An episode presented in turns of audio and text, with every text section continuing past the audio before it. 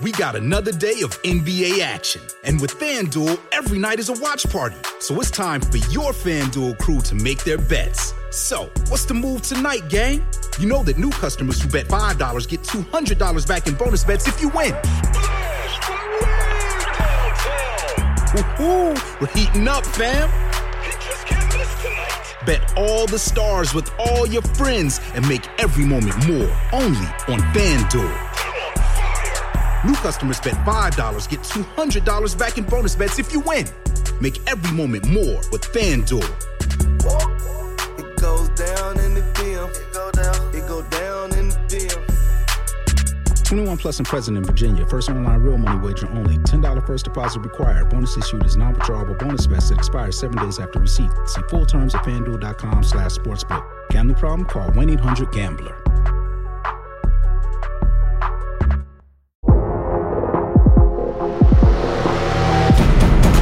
Today on the TMZ Podcast. Welcome to the TMZ podcast. Harvey Levin here. Derek here. So uh, we have a lot to talk about today. Let's start with Doja Cat. Um, I- The more I thought about this, the more interesting it became. So she is really angry. Uh, at one of the stars of Stranger Things, Noah Schnapp. Yeah. Um, she apparently DM'd him to find out if another one of the stars of Stranger Things, Joseph Quinn, had a girlfriend because Doja Cat was interested in Quinn. Yeah. So she she DMs um, Noah Schnapp Tells him, hit me up. Tell him, uh, to, to ask Quinn. ask to, Quinn to hit me up. Yeah, and instead he posts that Doja Cat is interested in Quinn. Mm-hmm. That's messed up. Why? I mean, this kid was so excited. Noah Schnapp is is much younger than Doja Cat, or, or a few years should say- younger well, no, Doja no, Cat. but it's important. He's 17. Yes, he is a kid. He was the youngest kid in the first season, and they've all stayed on the show. Um, he sort of looks like a quiet, awkward kid. I don't know what he's like personally, but when he gets the the DM from Doja Cat, who is a huge, Huge global star. super superstar music musician, he's excited because his response is. Laughing my ass off. This is amazing to get a to get a DM from Doja Cat about uh, her having a crush on on another actor from the show, and I think it was sort of innocent. I think he posted it innocently. So she said uh, he doesn't seem to have an Instagram. He sends her his Instagram and then he posts it. I think he did it out of sort of boyish excitement. Don't you get a pass at 17? She doesn't think so. She she then went on her TikTok and said, "I want to talk about this Noah Schnapp thing. Yes, he's young, but that's borderline snake shit." To be fair, this is like a, a kid. Like Noah is like I don't know how old he is, but there, he's not even over like. There's no way he's over like 21. When you're that young, you make mistakes. You do dumb shit. But the fact that that Noah did that, like went and posted a private conversation between me and him, is so unbelievably like socially unaware and whack and like you know what i mean like that's like borderline snake shit I don't know. It seems like you agree. Is there an unspoken code between two celebrities and DMs? Because certainly, if they email I someone don't who's not a celebrity, I, I, I don't even think it's a celebrity thing. I just think, you know, it, it- I- you know, look, I suppose if the rule is that when you do that, you just know that it goes out to the world. things live forever in social media. Well, no, they, they live forever in social media when they're public, Yeah. not when they're private. Yes. What if she What if she DM'd to someone who wasn't uh, a star of a show and they posted it? Is it different? Does she have it coming then because that person's interacting with Doja Cat? I, I don't know. I mean, this is kind of a brave new world. Yeah. But it, it just seems like it, she's clearly pissed about it. Yes. So do uh, I guess you just don't do that. I, guess if you do it, you have to know that that's a possibility. I think. In, look, Doja Cat is not uh, an older superstar. She's li- she came up in the age of social media, so I think her even feigning shock that this could happen as an eventuality is a little suspect. Right? I think Doja Cat knows that this could be posted every time she DMs someone because she's lived in that world. She was raised in that world. If you, you know, you and I are older, we might not think, oh, someone's going to post a private conversation because we didn't grow up in a world where people did that. But Doja Cat did. What do you? That, that's what I. That's what I think. Where she's sort of I'm- I- upset about I it. Is I am actually at a loss for words on this. I am just because it just seems like you know it's so funny because I, I don't remember who I read this about. Somebody wrote a, a, a an opinion piece. and it really made sense. This was maybe three or four years ago. God, it was an important person too. Um, somebody saying that the right of privacy will eventually be gone, probably sooner rather than later, and in a in a way, it's probably useful because when pri- it, it's it's weird because privacy That's odd to think of, Well, it, it's in, it's so odd. it's it turns insane, it turns yeah. the world on its head because privacy was kind of uh you know it- it- Sacrosanct. It, was a big, big issue. yeah, I mean, it it really was the North Star, Mm-hmm. and now you know it's like the, what this person was writing was at a point when there's no privacy and everything's out, nothing becomes the kind of you know it will kill me kind of thing, Right. And It's just radical transparency across the board. Right. So there's no secrets, and And- it's and it sort of liberating in its own way. it, that's exactly what the article was. That it Yeah. was liberating because it wasn't we where you're trying to keep secrets like that, Right. And so it seems like that's where this world is heading. Yeah, you know, it's eroding. You and I, as as lawyers, think of it as the expectation of privacy. Where do you have that Well, you know, anymore? and- and- Where is the expectation if people have phones and cameras in their hand at all times? But here's what's really interesting about it when you think about it, because the the just the societal norms seem to be moving away from privacy. Guess what else is moving away from privacy? The U.S. Supreme Court. Yep. Because the U.S. Supreme Court now is on this kick that the word privacy is never mentioned in the Constitution, therefore it's not a constitutional right, and therefore uh, that's why they overturned Roe versus Wade. Yeah. And now, you know, Clarence Thomas has written there are going to be other things that'll fall, fall by the wayside as a result.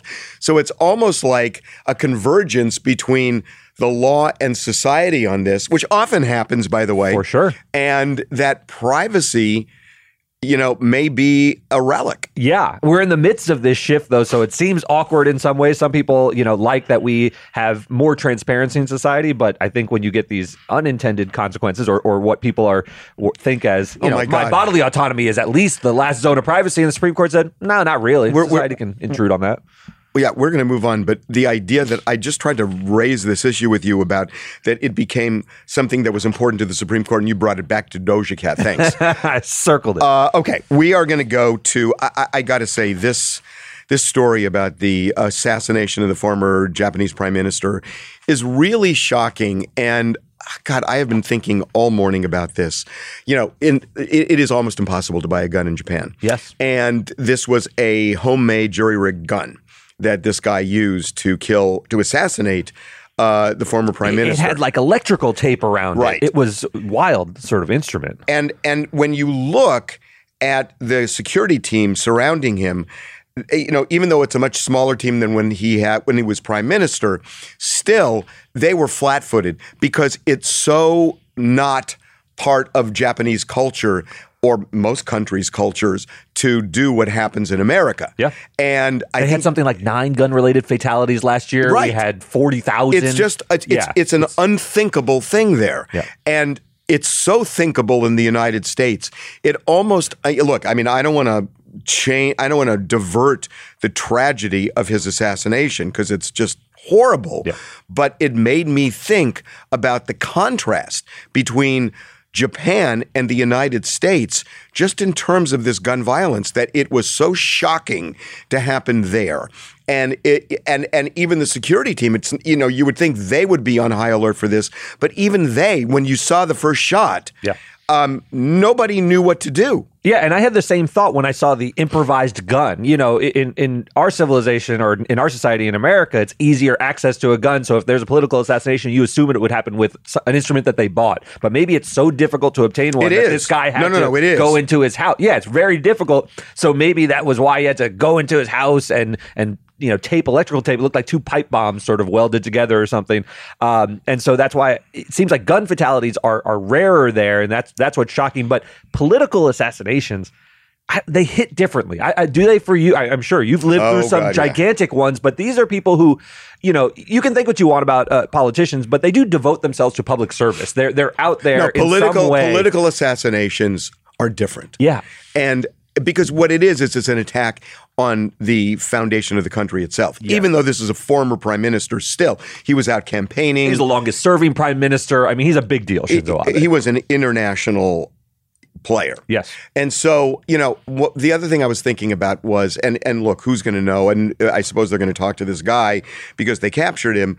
But has the United States influenced other people to do things like that in other countries? Because it doesn't feel that coincidental. It, it feels it doesn't feel coincidental that with all the gun violence that's happened here, on the heels of that, this happens. Yeah, I had the same thought. I don't know that they're connected, but uh, when you when you that's been the story of most of this year are gun related deaths and mass shootings, and then to see a, a political shooting, you relate them in your head. I'm not sure there's a connection. This guy seems like a disgruntled 41 year old. I'm sure we'll learn sort of he was an unemployed guy, maybe had some political leanings that were obviously uh, contrary to Shinzo's, but. I don't know. It's disheartening. It's become so normalized. Every it feels like a, most Let of the stories we're reading. Let me let me let me tell you how normalized. Um, I saw a poll yesterday that was shocking, and it was. I, and I'm going to kind of paraphrase all of this, but it was something like, "What is the most important thing to you right now, or problems that we face?" Inflation was dominating. It was something like forty percent. Um, then gas prices um, were second. Um, household goods or something like that was third. Um, Oh, that's interesting. and and then you get down. Abortion was five percent. Gun violence was at the bottom, three percent. What do you make of that? Three percent. Three percent of people are concerned about that in mo- their the- the- priority. and, and the most important thing facing the country right now. And it was just so shocking to me that you know. And look, I mean, I, I, on a level, I can understand that inflation hits everybody. Yes. and gun violence is theoretical to a lot of people, even though it's much more real than it was before. But still, with three percent on the heels of Highland Park Mm-hmm. and Uvalde and Buffalo and, all, it, it, it's. And it's an addressable problem. You know what I mean? The inflation is very complicated. Economics are very complicated. But, but, but it's not, it it's, it's not about fixing. It's about what do you perceive as the biggest problem. And, you know, to me, look, inflation sucks. Yeah. And what happens in, you know, at least in my lifetime, inflation was really bad under Jimmy Carter. And it got better. And so, you know, inflation kind of goes up and down Mm-hmm. Gun violence, what we're seeing, this doesn't feel like there's any ebb. It seems like it's going up, up, up. Yes. And when you think, when you really think about what is the most troubling thing, yeah, inflation hurts everyone right now. Right. But this is the fabric of our society. Yeah. And it was 3%. It just shocked me. Yeah, what will it take? I mean, in your opinion, because we're, we seem to be at a critical inflection point. I don't know point. what it will Sandy take. Hook seemed like a What turning it- point, didn't it? And we- then it went away, and we have more gun violence. If Sandy Hook and Didn't Uvalde doesn't do it, I, I don't know what does it. It's like, I don't know. There's nothing more horrific than children getting slaughtered. You know, so if I, that I- doesn't do it. You're right. I had a discussion yesterday at the end of the day with our general manager, Stuart Alpert, and we were just kind of sitting in the office, and I, I, I was, I mean, I sounded so, you know, forlorn about Yeah. all of this, but I, I- I have grave doubts about where we're heading in terms of a country and a government and democracy. I just think we are in huge trouble. it's alarming to me that you feel this way. I, I feel like when this comes up, you get into your darkest. I, I think of you as somewhat optimistic about things and about like sort of the the uh, the American dream and and sort of you, you have this orientation that is generally positive and forward moving, but you seem like you I- are really really uh, in a dark place. in a dark place about this. And that makes me worried because if you can't find the angle that is Well, sort of tell- positive and constructive to the gun violence situation, I'm more cynical than you by nature, and I, I've, I've thrown my hands up as well. I'll tell you why. I'll tell you why. For decades, I always thought that the worst year I would ever experience was 1968. I had absolutely no doubt. You know, I you know, I know. that I was very. That's why I think in- of you as hopeful. You're a Kennedy guy. I was You're, very uh, involved yes. in Robert Kennedy's Sure. campaign. And um, when he was assassinated, it was devastating to a lot of people. And then Martin Luther King was assassinated, and there were riots following that. And then there was the Chicago Convention, where there was, you know, a uh, uh, at the hands of Mayor Daley, a horrible, abusive riot, and the Vietnam War, and the election of Richard Nixon. All of that together. I mean, that was a positive, but well, I understand now. all of that together w- felt like this country was just doomed. And and and I felt it then. Yeah. And I was 18 years old. Yeah. And I felt it then. And I You always thought feeling again? I always thought that would be the worst year, and I and and and the country kind of righted itself in many ways after that. And I always kind of felt optimistic about it because I thought, wow, we could get out from under that. Then we could get out from under anything, and I really thought that would be the the the the, the, the low water mark for my lifetime. This is so much worse than 1968 that I can't even wrap my head around it, It- because 1968 was a series of tragedies and terrible things that happened. But in terms of the country, the the government falling apart, democracy falling apart, I didn't really feel that. In fact, in, in a way, I felt the opposite because young people were making a huge difference when it came to the Vietnam War. Mm-hmm. That they were mobilizing people against it. You didn't feel like Civil War was uh, something you needed to talk about in, at in the '60s. At it all. was a sad I mean, period. you know, you know what Richard Nixon, you know what Richard Nixon said back then. I mean, the the the mantra was America, love it or leave it. Hmm. That's what that was the mantra, and it was a terrible thing to say. Because you know what what he was saying was if you were against the Vietnam War, just go somewhere else. That's not democracy. So that's one of the reasons I really didn't like Richard Nixon. One of them, but um, that would get it didn't threaten democracy. Democracy is so threatened right now. Yeah. I, I, I agree. I, never in my lifetime, and, and it sounds like not And in your by the way- have we seen this type of polarity in the in, in the parties, and it feels like it's tearing the fabric. We'll we'll we'll move on. We'll, apart. we'll move on, but I, I just got to say, I am not optimistic about the outcome. I am not optimistic about the outcome. I just have, I, I, you know, I've just kind of been thinking about what happens in the 2024 election, and you know what the possible outcomes are, and how an election can you know how how the loser could end up being the winner and it's all being set up for that right now that if that, Bill hap- Maher calls it the slow moving coup. It's happening right before our eyes, and it is it's very real. The fragility of democratic institutions is underestimated by by our, our society, and it's it's strange because you can see the pieces, the chess pieces being put in place, and everyone is just sort of idly watching it. see Or- you, you you say underestimated i think it was underestimated the fragility and now there is a there are a lot of people in this country that ab- embrace the idea of tearing it down well when Well, you that's a dark thought. Am i wrong No, and it's, it's that's it's that's what a slow that's what the slow moving coup is yes. And and the, and the idea is let's rig the system so that state legislatures there is now a state legislature where they're trying to get it so the Supreme Court can't review what they do with the electors. So no there's no accountability. So you get people in the state legislature to do whatever they want regardless of what the vote is. Supreme Court can't oversee it and they do what they do. How does a government survive that? How does democracy survive that? It doesn't. That's fascism. it's it's it's horrific. It's horrific. If you're shopping while working, eating, or even listening to this podcast, then you know and love the thrill of the hunt. But are you getting the thrill of the best deals? Rakuten shoppers do. They get the brands they love with the most savings and cash back, and you can get it too. Start getting cash back at your favorite stores like Adidas, Macy's, or Levi's.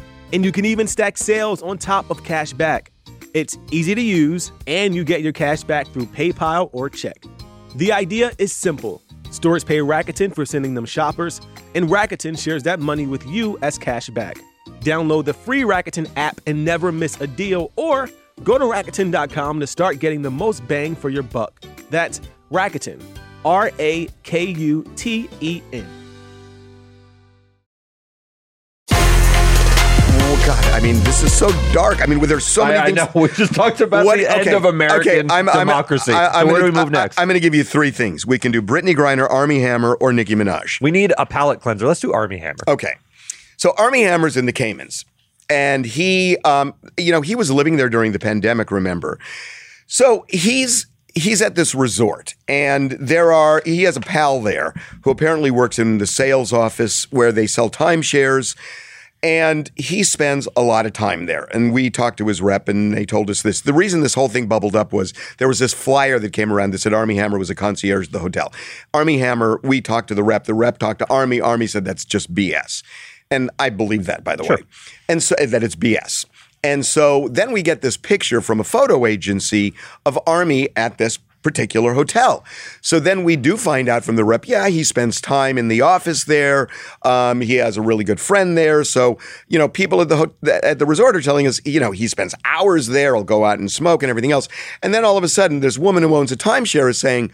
Armie was showing timeshares to people at the place next door to me. And so we went back to the rep, and the rep said, I've talked, I've called Armie or texted Armie, haven't heard back, still haven't heard back. It's been more than a day. So I don't know whether he's doing it or not. If he's doing it, there's nothing wrong with No, it. No, you have to contextualize though. There's who, nothing who wrong is- with it. who is Armie Hammer to you? Because to most people, he's he's an actor who was in The Lone Ranger and Man from U.N.C.L.E., and then he sort of Well, had some allegations of sexual misconduct. But you on. know who? Ha- what is the hammer well, of no, no, Armie no, Hammer? I- but but you're also forgetting social uh, social network. Oh yeah, and Social Network. Oh, Obviously, was- it was a that huge was- breakout. that was his breakout Huge. role. Uh, he played two. Yeah, and but but yeah, I mean the that- Winklevi. the Winklevi. So that- Incredible, but to you, he's more than just that kid. One of the best autobiographies I've ever read was the autobiography of Armand Hammer, his grandfather. And it's a fascinating book about their life and about his life. And look, they were extremely wealthy. Right. What I He would be a socialite if not an actor. He'd Well, be like a Paris Hilton type. They had Uh, that kind of money. But what, right? no, no, no. But what I'm told is he doesn't have that kind of money. That I've talked to somebody who was. it- They're one of those families that sort of cut off the offspring he's not and, cut and off. make them earn he's, their own way. He's not cut off, but he's not like you know the heir. No lap to- of luxury. right? And so I, I don't think this is even about money. I don't think. I- I believe. I- don't believe Armie works at this hotel. I think he has a friend there, and I think he's been there so much he probably just steps in if somebody says you want to see something, and yeah, I'll show you the place. Yeah. I mean that's Sometimes kind of your life needs some normalcy and some routine, right? I mean, he was an actor, a big actor, and his career has been a little bit derailed, and who knows if it'll come back. Maybe he just wants something to do. I don't think he's doing it for the paycheck, is what you're saying. He I- may just be doing it because it's an activity you can do when you live on the Cayman Islands. There's not a lot to do. Okay. I- I guess when we agree, we got to move on. uh, Uh, okay, now your choice, Nicki. Or we should we should do Brittney Griner. Yep. Um, back to depressing. I I am well, no, Maybe I- hopeful. I am really. I, I don't understand it. She didn't really plead guilty. She said, I want to plead guilty. Now, I don't understand the Russian system of justice enough to understand the distinction, but it sounds like they're continuing hearings in the trial. Yes. So I don't understand that part. The only thing I do understand is that by pleading guilty, I, it, w- everything I'm reading now is that the Russian government would not even talk about a trade until she until Fessed the in until the well, until the trial was over, which is essentially fessing up. right. And so, um, But you're right. She said, I, I, I plead guilty, but I didn't intend to break the law. no, no, no. She wanted said, "I want to." Ple-. She said, "I want to plead guilty." Yeah. and and not That's not I the way ple- our system works. Well, right. make but- your plea. Right. And so, uh, and and I don't understand why these hearings continue. Wouldn't there be just sentencing? It sounds to me like, in, especially when you look at what happened, that she writes the letter to Biden. Biden's getting a lot of pressure. Biden now says he's going to do something about it. It sounds to me like there's back channeling going on, and that. They've already had this discussion. She needs to do this, this, and this, and then we'll do this prisoner. And, and- and they've actually got the guy that they think they're going to swap for Brittney Griner. Yeah, and usually these diplomatic trades for these sort of trumped up political trials, um, they're a little unseemly, right? You're doing a trade. Uh, we're trying to get Brittney Griner, an Well, American. we did that with we did that with Trevor Reed. we do it all the time, right? I mean, it's it's it's part of international relations, but it's it's icky feeling, right? I mean, in some ways, I, I look, I I think Brittney Griner doesn't deserve to be locked in a Russian prison for whatever minor The- drug what, offense what, she committed. What, what makes it icky It's is icky. Brittney Griner had a tiny, tiny bit of hashish oil, you know, in her bag. right. If we release a very dangerous person, and we're yeah. trading her, which you know we want her back, but we're giving back to them this merchant of death. Yes, and horse trading seems It feels like antithetical to you, know- you know what it is. know, it just feels like we gave more than we got. Yes, it seems like we didn't have enough leverage because it's a big deal that we have a big athlete over there, And when her I'm- crime was so minor That you that but we're going to give up someone who is potentially very dangerous and shouldn't be out on the loose in order to get her back. The other optimistic way of looking at it is Americans value American people who are wrongly held in other countries so much that they will do something like that to get an American back. And it almost in a in a way it it it does honor to the system Our values. that we value Americans who are wrongly held so much that we would do something like that. Yeah, I like that spin. You find, see, that's what See, I mean about you. You sometimes have a manner of putting an optimistic, hopeful spin on things that uh, I don't. Yeah. I don't have that gear. Then help me out next time because we got to figure out America. okay. God. Have a good weekend, everybody.